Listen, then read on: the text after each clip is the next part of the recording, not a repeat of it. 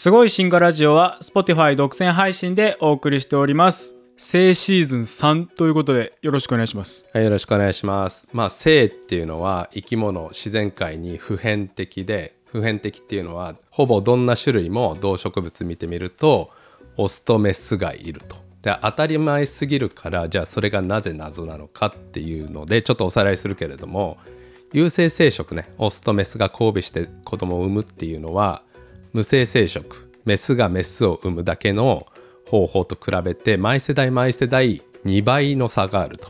無性生殖の方が2倍早く増殖できるから。じゃあなんでそれに反して有性生殖の方がいろんな生物に見られるかというと有性生殖だとオスとメス父親と母親の遺伝子がシャッフルされて子供ができるから遺伝子がねその多様性が生み出されることに何らかのその2倍のコストを上回るメリットがあるはずだってまあみんなが考えていたんだけど遺伝子の多様性が生み出されると長期的にはねなんか将来環境の変動が起こったらそれがメリットになるかもしれないけど短期的にはそんなやっぱ2倍の増殖率の方が重要でしょと。なったんやけどハミルトンっていう人がこれは前回のエピソードだけど赤の女王仮説ね寄生虫とかウイルスに対抗するためにはどんどんどんどん新たなタイプを出す必要があってそのために性があるんだっていうのが、えーその仮説がありましたねだけど赤の女王仮説もなんか納得した？僕はスッと入ってきましたからね。そうそういう学者いますじゃあ僕そういう学者ってことで。はいそういう学者もうん結構何割かいますけどよくよく考えてみるとそれだけでは説明できなかったりロジックの問題としてねであとはやっぱ実証研究がそこまでついてきてないみたいな長そうっすもんね。実際に実験しようと思ったら。そうそう実験とか野外のデータとかでねなんかすっきりしない感じなんで謎だと捉えている学者の人も多いでしょうということですうん。で今日は全く違う仮説紹介しますはい。でこれまでね、えー遺伝子のシャッフルとか赤の女王とか何を比較していたかという、まあ、暗黙の前提みたいのもあるんだけど有性生殖と無性生殖を比較するやん。どんくらい増殖できるかと。で有性生殖というグループがある、えーオスとメスがいる。無性生殖っていうグループがある。メスしかいない。でそれで、えー餌食って、えー子供を産んでどんくらい子孫を残すかみたいな比較してたじゃない。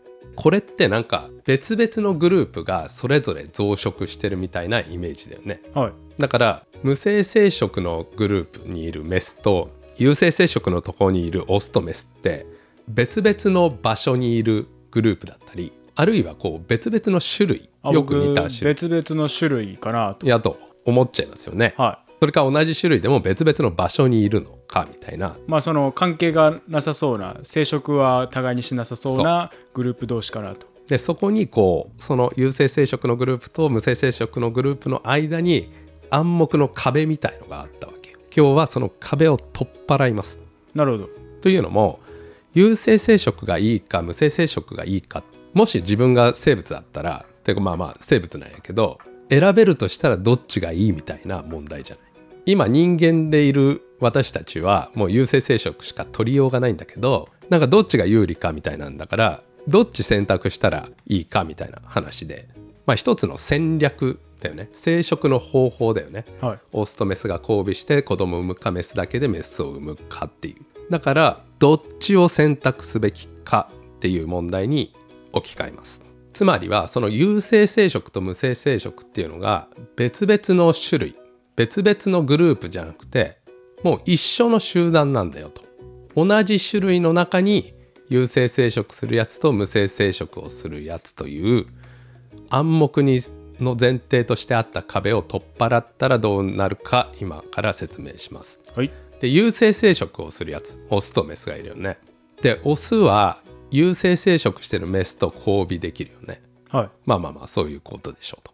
で無性生殖してるやつはまあメスなんやけどみんなメスなんやけど有性生殖してるオスは無性生殖してるメスとも本来は交尾できるはずなのよ。生殖器の形とか、はいはい有性生殖してるメスと無性生殖してるメスでなんか違う気もしますけどね。でもねこれ同じ種類だから究極的には。おー同じ完全にこれ交尾できないとしたら別の種類でメスがいるからオスは、まあ、交尾しようとはするわけよバッタとか単位生殖しますっけ？バッタとか七節とかねあとあそこら辺と同じってことですね。まあなんかそういうオスから交尾されたら卵を産むし、まあ、オスに出会わんかったら別に単位生殖もできますよみたいなそういう生物を今話してるみたいな、まあそうだね。家庭の話でもあるしまあ例えばね人間含む脊椎動物は無性生殖が完全にできないんで、ね、それは想像しにくいんやけども、はいはい。えーまあ実際にねその七節とかはそういう生物いるしまあ家庭の話で有性生殖と無性生殖があったらどうなるかと。でなるほどオスは交尾たくさんしたいから有性生殖してるメスにも求愛するしはいはい無性生殖してるメスにも求愛しますよと。でも基本的に無性生殖してるメスっていうのはオスと交尾したくない。これはなぜかというと、まあ、2倍の増殖率を保ちたいから。オスと交尾するってことはなんかオスの遺伝子を受け継ぐってことね。有性生殖する遺伝子を自分が受け継ぐことになっちゃうからはいはいそうじゃなくてメスがメスを産むというこの無性生殖の流れをキープしたい。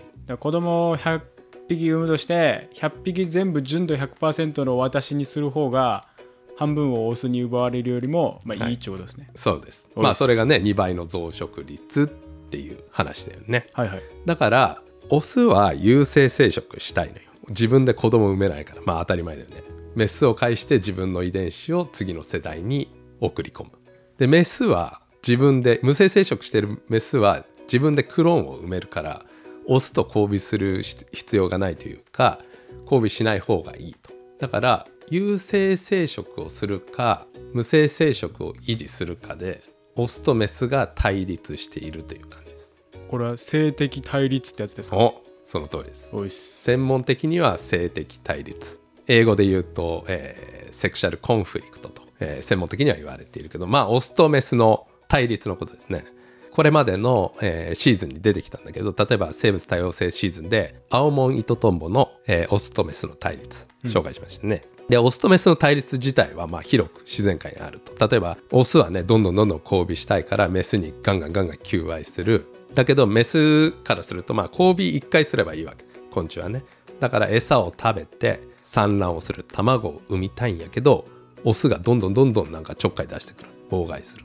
でメスはそれをねちょっかいをこうかわすように防御したりオスを回避している。でそういうのが続くっていうのがオスとメスの対立だったんだけど今回のねこの性の、えー疑問を解く鍵としては有性生殖すべきか無性生殖すべきかでオスとメスが対立してますよという状態。なるほどなるほど。じゃあどういうシナリオになるか考えていきましょう。オスはメスと交尾したい。無性生殖してるメスはオスと交尾したくない。はい2倍の増殖率があるんで。でその結果無性生殖してる方のメスがオスがねこう求愛交尾しようと仕掛けてくるけど、まあ、さっき純喜言ったみたいに拒否すると。嫌だ嫌だ嫌だと。交尾をこう拒否できたとしたらじゃあどうなるかっていうと無性生殖しているメスは自分の無性生殖してする子供を産めるわけね。はい。クローンを産めると。でそうするとどうなるかっていうとどんどんどんどん増えるやんメスが。2倍の増殖率あるから。はい。そうするとどうなるかっていうと周りにメスばっかになる。無性生殖してるメスばっか。で有性生殖してるオスは数減らしていくわけよ。あんまり交尾できないから。そうすると無性生殖が席巻するというか勢力を拡大してくる有性生殖は2倍の増殖率ないしオスがメスとあんまり交尾できないから数が減ってくる。そうすると集団の中にねオスとメスいるんやけどオスの数が極端に少なくなるやでメスがたくさんあるやん。単位生殖で生まれてくる性は必ずメスになるんですか？そうそういう過程にしましょう。おー。まあだからそうそう。単位生殖まあ無性生殖ね同じだけど無性生殖してるメスが交尾せずに子供を産めたら全部メスとしましょううん、なんか蜂とかはあれですよね。半数倍数制で 交尾しなかったらオスが生まれたりしますよなるほどなるほそういうのはとりあえず抜きにしてっていう話です。はい。了解です。で逆にオスと交尾しちゃったらオスを産まなきゃいけない。なるほどなるほど。なんか有性生殖する遺伝子みたいのがあるとしてそれが自分の中に流れ込んできてしまうみたいな、えー過程にしましょう。なるほどなるほど、で今どうなったかというと無性生殖がオスの求愛を拒否って自分の子供たくさんクローンをたくさん産めるからメスばっかになりました。オスが少なくなる。でここで思い出してほしいのが性比シーズンのことなんですけど集団中の性比が極端に偏ってると。この場合メスがたくさんいる。オスがわずかしかいない。そうするとどうなるかっていうとどうなるでしょう？とオスを産んだ方が有利。そうです。でどんくらい有利かというと少数派であればあるほど有利になるわけ。よなんかそんな話ありましたね。だから64の時よりも91で偏ってた方がその少数派の1の方がめっちゃ有利になると。はいはい。でそうするとどうにかこうにかしてこれ具体的なメカニズムはそのそれぞれの生物によって違うと思うんだけどまあ後で七節の例を出すけどどうにかこうにかしてオスがメスと無性生殖のメスと交尾できるようなメカニズムが進化しやすいっ完全にはまあ別種じゃないから同じ種類のオスとメスを扱ってるから完全には交尾できないわけではないとメスは拒否るんだけど、まあ、同じ種類なんでオスと無性生殖のメスは交尾できるという前提で話を進めてるけどその性比がメスに偏れば偏るほどそうしたオス何が何でもメスと交尾できるようなオスが有利になると。うん。でもしオスがメスとこう交尾できるようになったらメスの防御を突破できたらいろんなメスと交尾できるそしたらそのオスの自分の子孫がねたくさんできると。でだんだんだんだんじゃあ次の世代はオスというか有性生殖できる個体がその集団中に増えていくというロジック。なるほど。でこれなんか今オス視点だったんだけど実はメスからしても無性生殖のメスからしてもオスの交尾を受け入れる。まあ甘んじて受け入れるのかもしれないけど受け入れた方が有利になる場面もあります。えそれはオスからの DV を回避するみたいな そういう話あーなるほどね。ああまあそうかもしれない。それもあると思う。なんか逃げれば逃げるほどなんかダメージをまあそうやね。与えられるかもしれないんでああもう分かりましたみたいな感じで。そうだよね。そのコストが大きすぎる時はい。結局有性生殖してるオスが少数派が有利だからねめちゃくちゃ子孫残せるじゃん。でそのパートナーになったらまあ一応自分の子供も残せてることになるやん。だからメスからしても極端に性比が偏っている時は有性生殖を受け入れた方が有利になると。ああなるほどなるほど。だから、えー、と無性生殖ってね2倍の増殖率あるからメスばっかになりそうなんやけどメスが増えれば増えるほどオスが交尾しやすいというかオスが有利になるからオスが広まっていくであとは性比のところでフィッシャーの原理と言われていることだけどオスが増えればオスが不利になるメスが増えすぎるとメスが不利になるでちょうどオスとメスがまあまあ1対1というか両方いるよいる状態に落ち着くということです。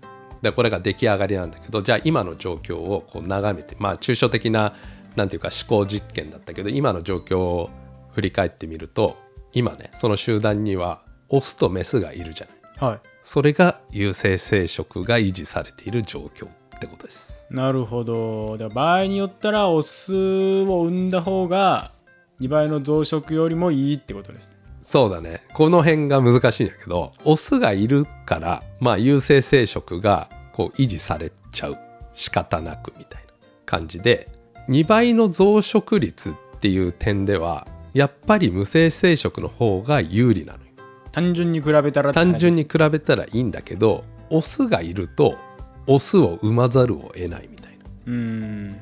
で結局有性生殖してると2倍のコストがかかっているっていうことなの。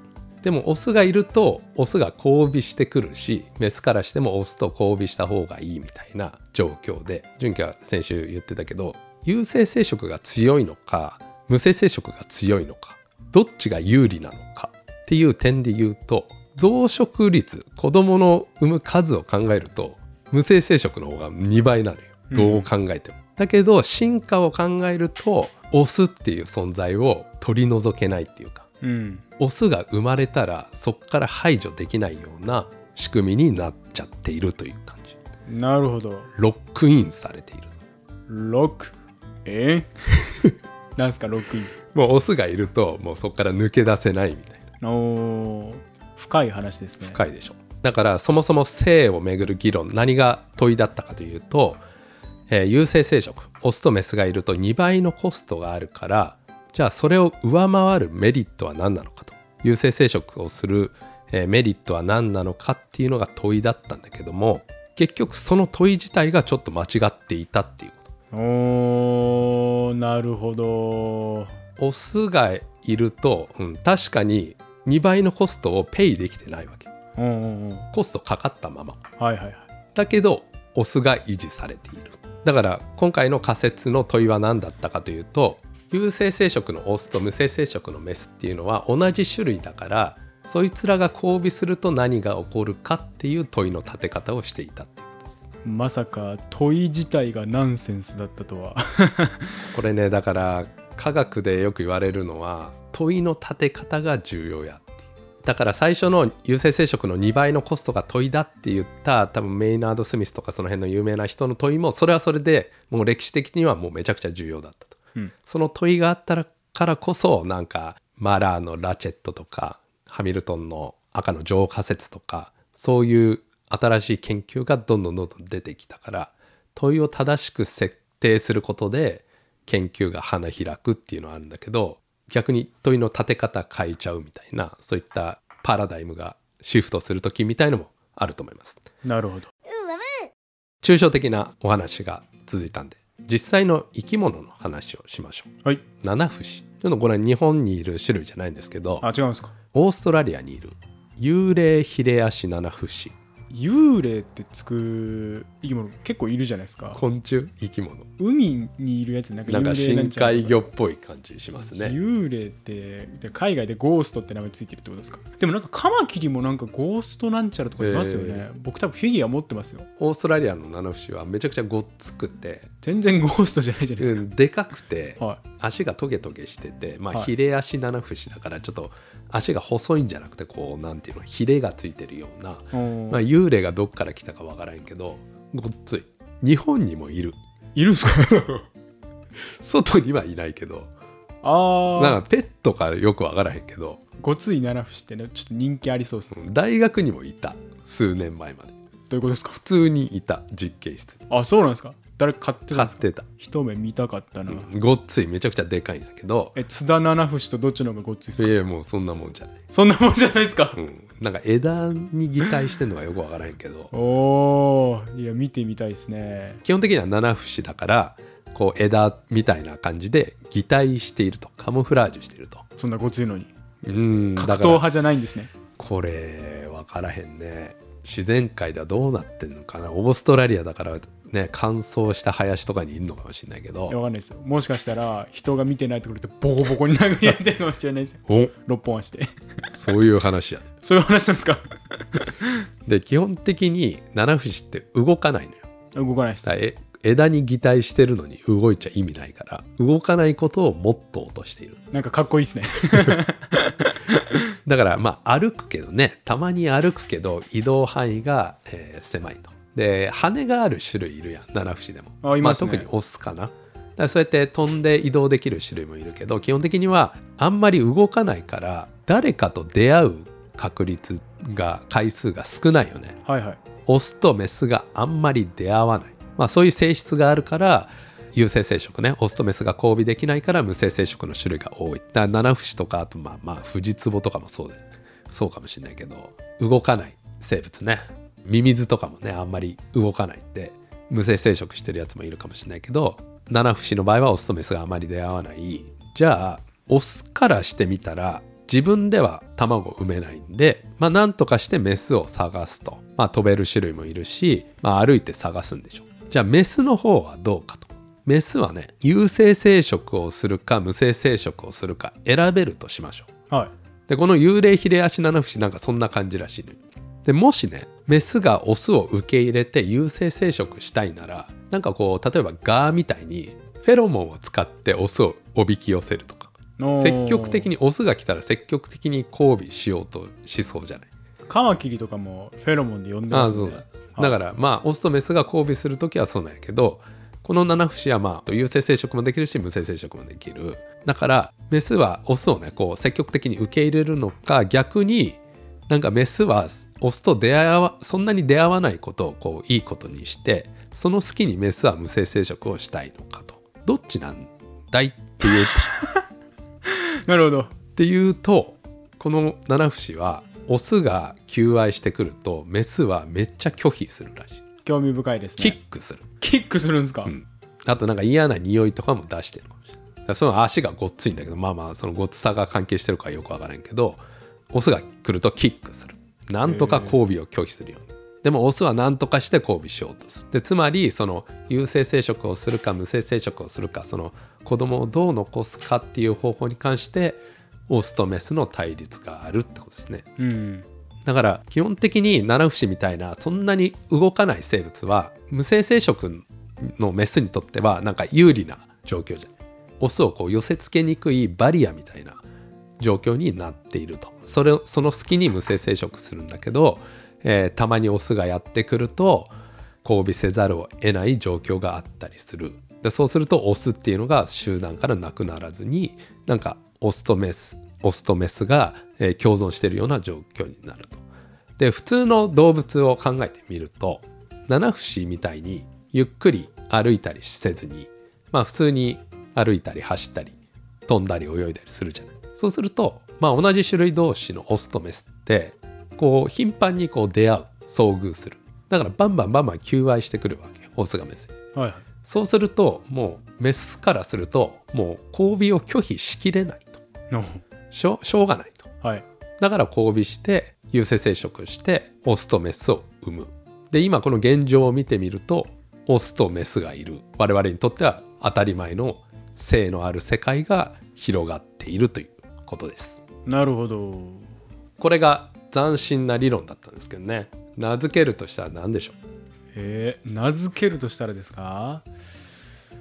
ちょっと時間もらわないといいの思い浮かばないかもしれないですね。まあオスがいると交尾しちゃう理論かもしれませんけれどもまあ斬新な仮説でまあ世界的にはそんなに認知されていないんですけれども。あそうなんですか。面白い説だと思いはい、ましたけど、面白いと思います。この前の誰だっけ？ハミルトンあのあなるほどね。やつぐらい面白いと思いましたけど。でこの内容はですね私の著書のすごい進化に文章で書いてあります。書いてあるん七です不思の話も。